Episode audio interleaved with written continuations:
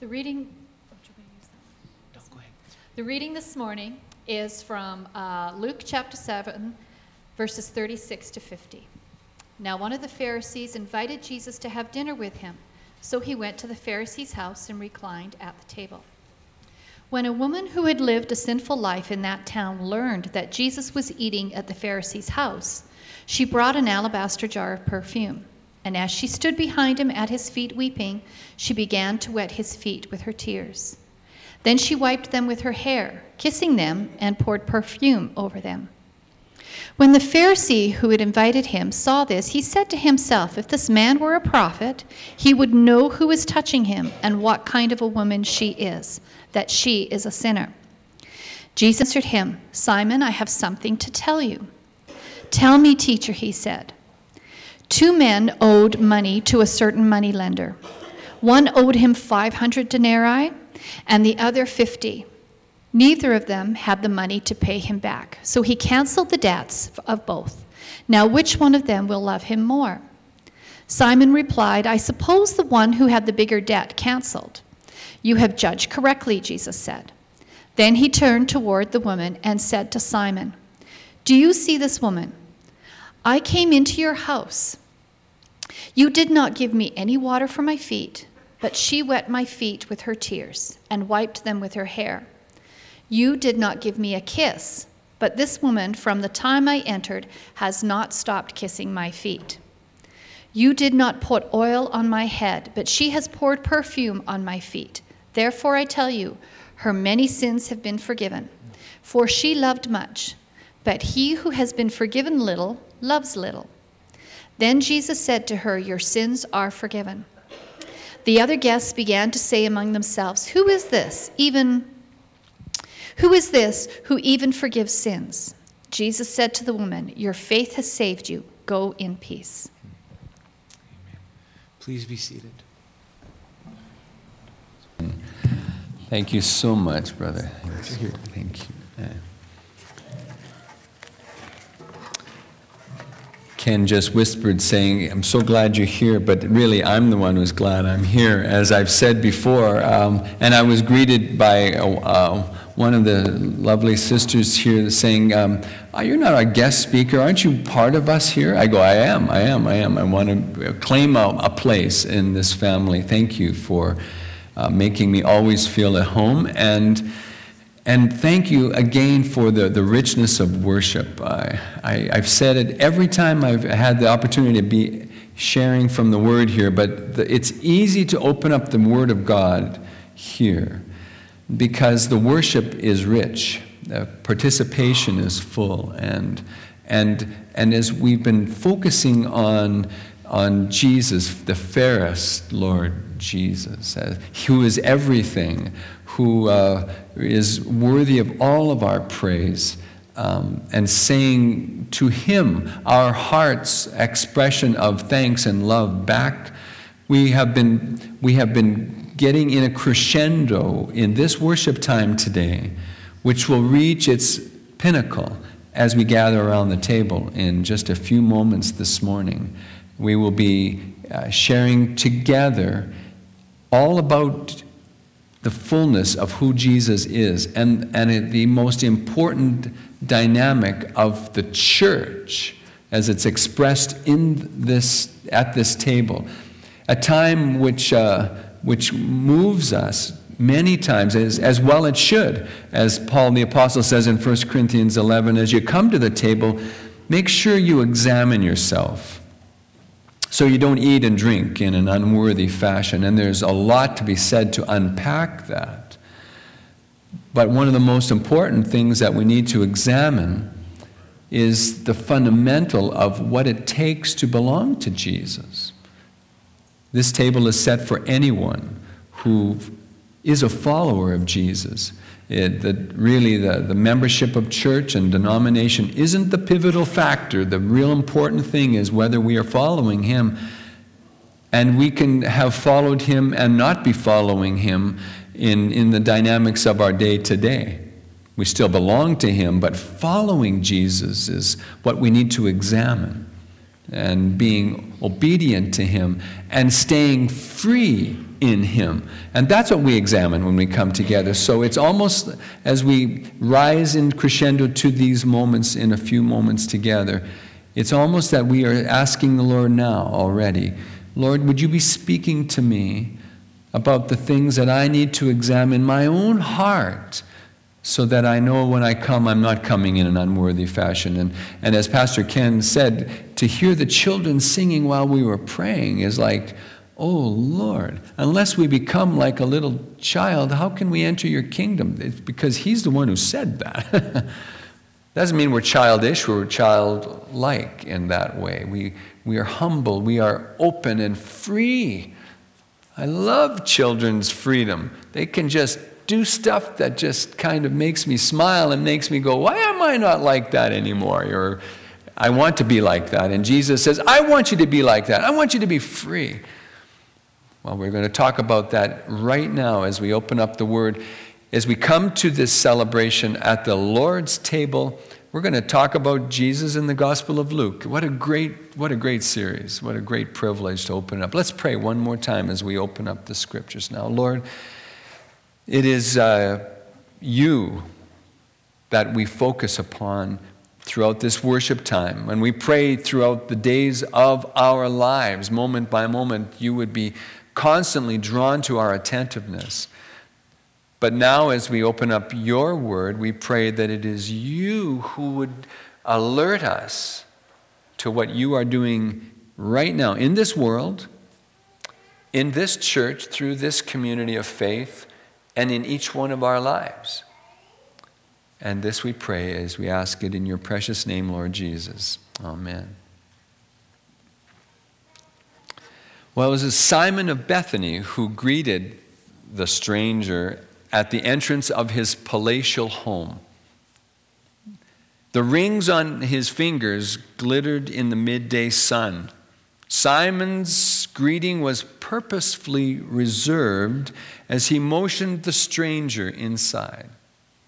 He kept his eyes diverted from the large brass basin at the door. Normally, he would have called his servants to wash a guest's feet, but he wasn't sure if it was appropriate for him, a leader of much stature, to honor the stranger in that way because he really didn't know enough about that man, that stranger. The stranger carried a mediocre but growing reputation, and, and Simon was actually more curious than anything. He wanted to assess the stranger, but he had to be done on his own terms. He did not want to be seen as endorsing this stranger. He certainly did not want to be giving anyone the wrong impression about he in relationship with this stranger. Still, as they walked past that empty basin, Simon could not help but feel a little bit uncomfortable. Thankfully, the stranger didn't appear to notice anything out of the ordinary, and soon they were seated together at the table, really reclined at the table. Simon surveyed the meal with a sense of satisfaction, each dish meticulously prepared, then spoke again in that way of his stature in the community. It pleased him greatly, and, and he wondered if the stranger kind of noticed, and maybe a bit of awe being in this special place, this home of such regard. An awkward silence fell between the two men as they began eating. And, and, Simon started to wonder why he had invited the stranger at all, because the stranger seemed unimpressed, almost oblivious to the privilege of being in his home, in this place of, of influence. Then some relief. The, the awkwardness of the silence was broken by some shuffling behind him, and Simon assumed it was the overzealous servant he had just hired bringing the next course that they were about to, to have as they'd finished the first. And without turning to acknowledge that servant, Simon raised his hand almost in a signal to stop him, you know, settle down, perplexed that the shuffling noise continued. And Simon then turned in disbelief to see a woman who had no place in his home Loathing convulsed Simon as he recognized that woman because he had seen her many times at the west gate of the city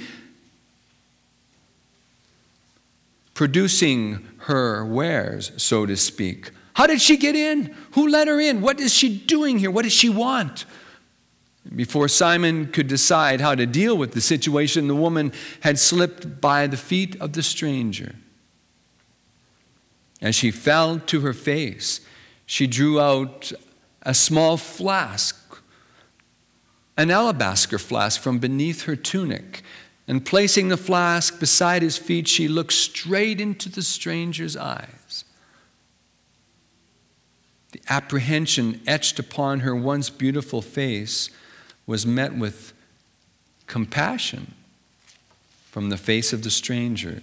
And she buried her head in her hands and just wept uncontrollably. Simon immediately beckoned for a servant. This is outrageous. This is a private engagement. This is disrespectful to come into my home and to, to, to do this without my permission. And, and he beckoned again with irritation deepening. And he, then he glanced at the guest, the stranger. How embarrassed that stranger must feel. But then he looked again and he was puzzled. He, he didn't know how to interpret the stranger's expression. The woman loosened the stopper of the flask and began pouring the contents over the stranger's feet. Normally, her action would have appeared sensuous, but somehow it seemed more like an, an act of worship. The woman reached up and unfastened her hair clasp, and, and her long black hair tumbled free, and she lowered her head and began wiping the oil and the tears from the stranger's feet with her hair. Now, Simon was furious. First, the woman had the gall to come into his home uninvited, and the stranger undoubtedly must have been some kind of a, a fraud because he, Simon, had found that while he was trying to entertain this stranger, the stranger seemed to be embracing this moment. Simon was still scowling when the stranger turned to him. Do you see this woman? Simon, I came into your home and we walked right past the basin. You didn't give water for my feet, but she's been washing my feet with her tears and wiping it with her hair. You didn't, you didn't greet me with a kiss, but she's not stopped kissing my feet since she fell to my feet. Matter of fact, you didn't even pour oil over my head, which is just be expected, and she's anointed perfume over my feet. I tell you, her many sins have been forgiven, for she has loved much. Simon seethed with anger and embarrassment. His guest had clearly inferred that this woman was showing to this stranger the hospitality that he had not. And it was an outrage, an insult. He was in his own home, and, and somehow the stranger was making him feel like a sinner. A little tense, I think, wouldn't you say? As we observe Jesus today, we find him caught up in, in the drama that's recorded in the scripture passage read moments ago. And we see him under pressure, Jesus pushed into a corner, expected to deal with the unexpected. When, in the middle of this highly conservative, politically sensitive dinner party, Jesus is forced to deal with a sinner. Luke 7, verse 37, we're introduced to the woman who the scriptures simply identify as that a sinner, no name given, a sinner. In this passage, there's no clear reference to the nature of her sin, but as understood in the context and is usually shared by most biblical scholars, that she was an immoral person, a loose woman, probably a prostitute. A bit of a mess. However, it's important for us to note that in the New Testament, the word for a sinner is usually, is usually the word hamartano, which literally means to miss the mark. And of course, that's what it means when someone sins. They're shooting in a direction and the arrow goes off in another direction. They're supposed to go there and they are really going there. But the Greek word that's used in this particular passage is maraino, which means to extinguish or to pass away or to fade away. Therefore, as she is called a sinner, she is someone who has missed the mark morally or in some way, and as a result, she is fading away or passing away. Someone whose life is becoming extinguished, unimportant, insignificant, and she knows it.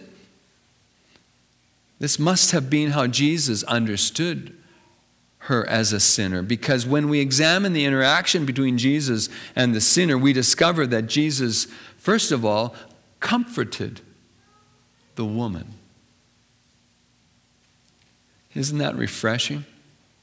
What would it have been like if Jesus had kind of scolded her, given the, the cold shoulder, and just, come on? What would have happened in, in the history of the church? We wouldn't be the church if that had happened. But isn't it refreshing how Jesus handles her? Notice in this account what he did not do. He did not ignore the woman, oh, just hoping she would go away. He did not interrogate her. Who are you? What do you want? What, what are you doing? Uh, are, you, are you part of a pyramid scheme trying to sell perfume or what's going on here? You know, I mean, I don't know what. He didn't interrogate her, neither did he insist of her, you shouldn't be here right now. Don't you know this is an appropriate time or place? You can talk to me later. Instead, he acknowledged her presence. Simon, do you see this woman? And he access, assessed her condition. She's a sinner, Simon. And then he approved her behavior. She loved much, Simon. She loved much. Jesus simply accepted her before declaring to her in verse 48 and again in verse 50, twice he declares to her, Your sins have been forgiven. Verse 48. Verse 50, Your faith has saved you. Go in peace. Now, to our knowledge, the woman had not sinned against Jesus directly, except perhaps to embarrass him at the dinner party. So it would be safe to say that the forgiveness that he pronounced upon her applied to the sins of her entire life. Not just, okay, I forgive you for coming in here and making a mess of this moment. No, he was forgiving her her sins and, and in, in effect, proclaiming good news. The best news which could ever be heard, in particular, that which needs to be heard in all of mankind, everywhere, all the time, even to this day. That the living God is in the business of forgiving people. Why are you a Christian? Because my living Jesus forgives people, including me. If we confess our sins, if we shrive, as Pastor Ken was saying, as in Shrove and Shrive Tuesday, if we confess our sins, if we acknowledge that we're sinners, as the woman did, He, God, is faithful to and just to forgive us our sins and to cleanse us of most of our unrighteousnesses or all of our unrighteousnesses, to make all of our relationships right. Because righteousness means right relationship. To cleanse us of all unrighteousnesses, all wrong relationships. 1 John 1 9. The first and essentially only words that Jesus spoke to the woman pertained to forgiveness. But notice carefully the precise words that he used in John 7 48, 7, saying to her, He said, Your sins have been forgiven. Not your sins will be forgiven once you get your life cleaned up and stop sinning. Not your sins are forgiven at this moment, but might not be forgiven later. Your sins have been and will always be forgiven. In essence, the problem has been settled. Provision's been made. God has taken the initiative. Forgiveness is just available for the taking. It's got to be more complicated than that. if it was, I wouldn't get it, and neither would any one of us. Neither would a little child, especially. And the decision is up to me and you to receive it. Our recognition, our confession of the need of that forgiveness is the key. Your faith has saved you. Your trust in God to do what you can't do is what has saved you. Go in peace. For that woman, as for all of us, Jesus' proclamation of forgiveness was a declaration of freedom. In the New Testament, there are two Greek words which the English language translates forgiveness. One is charizomai, which refers to offering a gift of grace. The other is aphiamai, which we find in this Luke account, which literally means to untie a knot. Forgiveness, to untie a knot, to let something go, to release, to pardon, to set free. The dynamic of relationship between Jesus and the woman was characterized by the kind of grace whereby Jesus accepted her so as to open up the confining, extinguishing box of that woman's life, that entrapped prostitute. Open up that box of her life and set her free. Untie the knots that had been formed all throughout her life, the chains that had held her down, and set her free. Oh, Jesus' unfaltering agenda at the dinner party in Bethany centuries ago was to set the woman, this polluted sinner, free. And he, he's doing that in dinner parties and assembly lines and back alleys and school hallways and children's bedrooms and dinner tables to this day. When we examine the interaction between Jesus and the sinner, we discover that first, Jesus comforted the woman. But secondly, that Jesus confronted the Pharisee. Why? Because the Pharisee was rude to Jesus? Yes. because the Pharisee was judgmental of the woman? Yes. Because the Pharisee was aligned to a self righteousness, a religiosity, and rigidity and unforgiveness? Yes.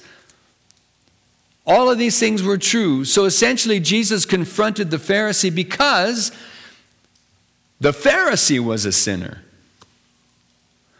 Not in the same way as the woman, not in the same consequences that the woman would have received, but with the same need that the woman had the need to be set free, the need to be forgiven.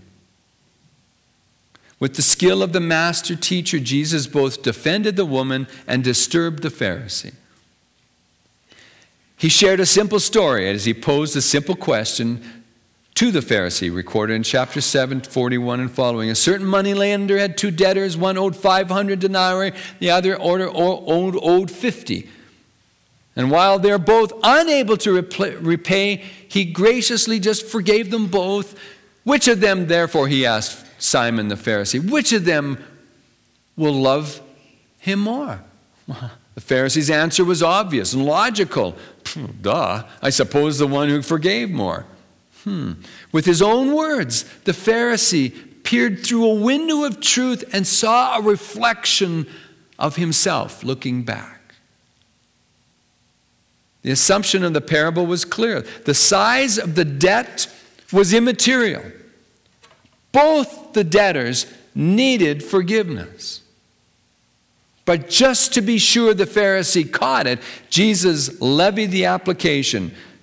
We read Verse 44 Turning to the woman, Jesus said to Simon, You see this woman? I entered your house. You didn't give me water for my feet. She wet my feet with her tears, wiped with her hair. You didn't give me a kiss, hello. She's been kissing my feet since she came in. You did not anoint my head with oil. She anointed my feet with perfume. For this reason, I say to you that her sins, which are many, have been forgiven.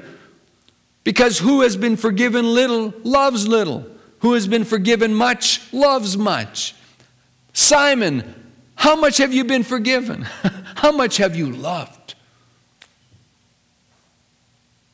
It's important to note that Jesus actually invested way more time and energy in the Pharisee than in the prostitute. Right? As strange as it seems, the Pharisee was much more difficult to set free than the prostitute was, essentially because he didn't see his sin as entrapment in his life. He didn't see it. The Pharisee looked clean, but he wasn't. The Pharisee thought he was having his whole life act his, his act together, but he didn't. The Pharisee believed that people should take stock of their own lives, but he wouldn't have to. So, out of concern for the Pharisee, in an effort to break through the facade and get to the heart of the Pharisee's life, with his desire to put aside that which is politically correct, to move beyond the shallow niceties of the religious protocol, to go deeper, to essentially build a relationship of substance with the Pharisee, Jesus opted to risk his own reputation, his personal safety, an incredible opportunity to be lifted up and noticed as someone important as he moved to try to get to the heart of the Pharisee with a surgical knife that must have cut deep.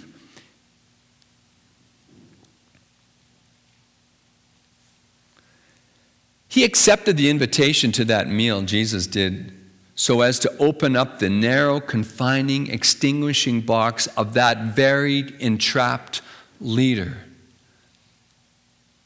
and to reveal the sin of that Pharisee as well as the need for that Pharisee's forgiveness. He did it to set the Pharisee, this pious sinner, free.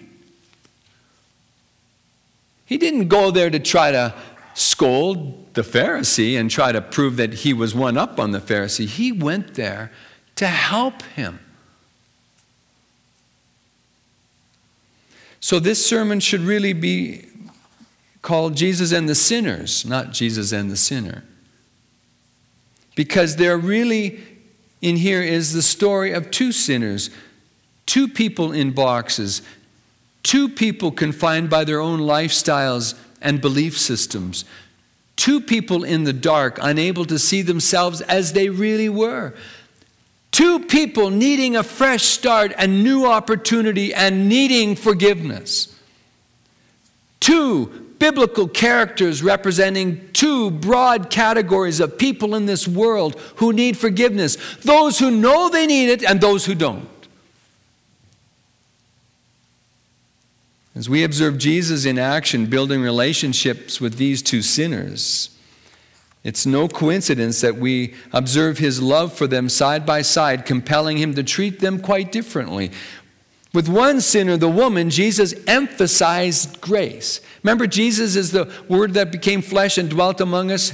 John chapter 1, verse 14 says, And, and we saw the, whole, the, the fullness of God, the only begotten of the Father, full of grace and full of truth. But with, with, the, with this woman, he, he emphasized the grace because the truth of her sin was very apparent and very accessible to her. But the grace of God, which she needed to set her free, was not as well understood by her. With the other sinner, the Pharisee, Jesus emphasized truth because the grace of God was very apparent and accessible to him. He was living high on the grace of God, but the truth of his sin is what he needed to set him free. And that's what Jesus was emphasizing for him. The goal was the same forgiveness and freedom. The process was dependent on the person. And friends, that's why leading someone to a place where they can actually receive forgiveness, where they can actually be free, untied, released, is the task of getting into knowing someone's life well enough so as to know what it means to help them be free, to either confront them or to comfort them. It's not necessary when someone comes weeping, recognizing the depth of their sin and depravity. It's not necessary to scold them. It's necessary to hold them close, embrace them, and tell them that God loves them. It's those who are struggling to face the truth in their lives that we need to be a little more firm with. and then tell them, in the love of God, man, woman, know this that you need Him, and He'll set you free. The relationship between Jesus and the sinner is always characterized by freedom. And that's precisely what it means to epitomize our relationship with God and us and our relationships with others. Freedom through forgiveness. Can you imagine anything in life more exciting than setting someone free? We all read stories about political prisoners or those who have been unjustly treated, maybe those that have been in abusive situations.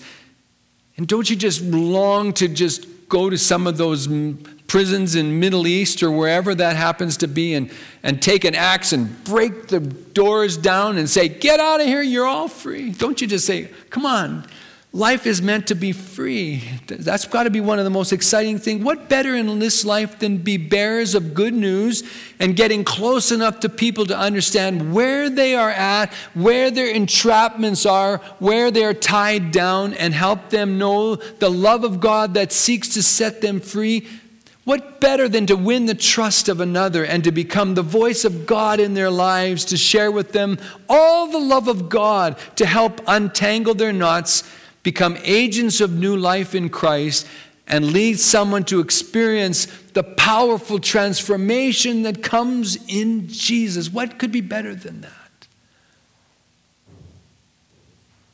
How do we do it? Setting someone free always insists that we are free. It's hard to get someone out of jail when you're in there with them.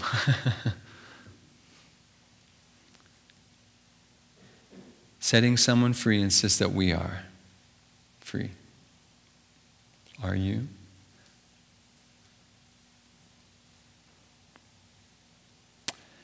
Maybe at times you have felt or still feel like the woman, loaded with regret and guilt and fear and despair and disgrace and awkwardness and maybe sometimes you identify with the Pharisee, snickering at others, clucking our tongues. Pushing people away because if they get too close, they will find out that I am not who I purport to be. I don't know. In either case, I'm here to say, as a bearer of good news, as a, as a, as a representative of the Word of God, I'm here to say to you, you can be free because you've already been forgiven. Do you know that? All you need is to embrace that forgiveness. And to thereafter embracing it, declare to anyone else who is tied down the same wonderful truth of the love of God that they can be freed too. And that brings us to the table. How can that be? How can I just be free. How could Jesus just say to her, You are free, you are forgiven? How did he do that? Because he paid the debt. He settled the accounts. There were two sinners. One paid, oh, two dead people had debt, 550. And the master set them both free. That means the master absorbed the debt himself. And that's what happened at the cross. The master of the universe, who had every prerogative to zap the world with lightning and be done with it, just took on all of the debt and said, I'll take care of that. I just want you to be free because I love you. And anyone that embraces that master as Jesus is the one who follows Jesus. And that's the one who is welcome to partake of the bread and the cup this morning. If you say, Oh, I'm just too burdened down with some struggle, some sin, some issue, I'm tied down, then just wait today with the communion table. But don't wait to be set free. Ask the Lord for it. Pray with someone if you must. A pastor that's here, Pastor Ken, myself, a deacon, a friend. And just say, Would you pray that I could be free? Because I don't want to live like this anymore. And He will. Jesus said, I've come to set people free. Paul said, if, if he's set you free, you are free indeed. Don't question that.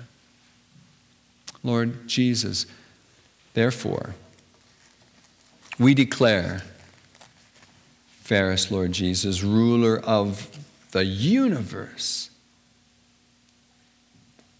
We declare you are the master of all, the Lord, the King. You are God. And that's why we worship you today. And that's why we gather at this table.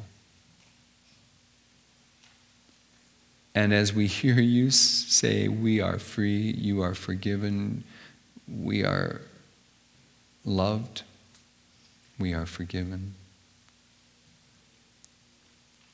We want to say back, Lord, we'd like to love you properly too. So help us to forgive in your name. We pray in Jesus' name. Amen. So I invite the deacons to come forward and all who will serve this morning.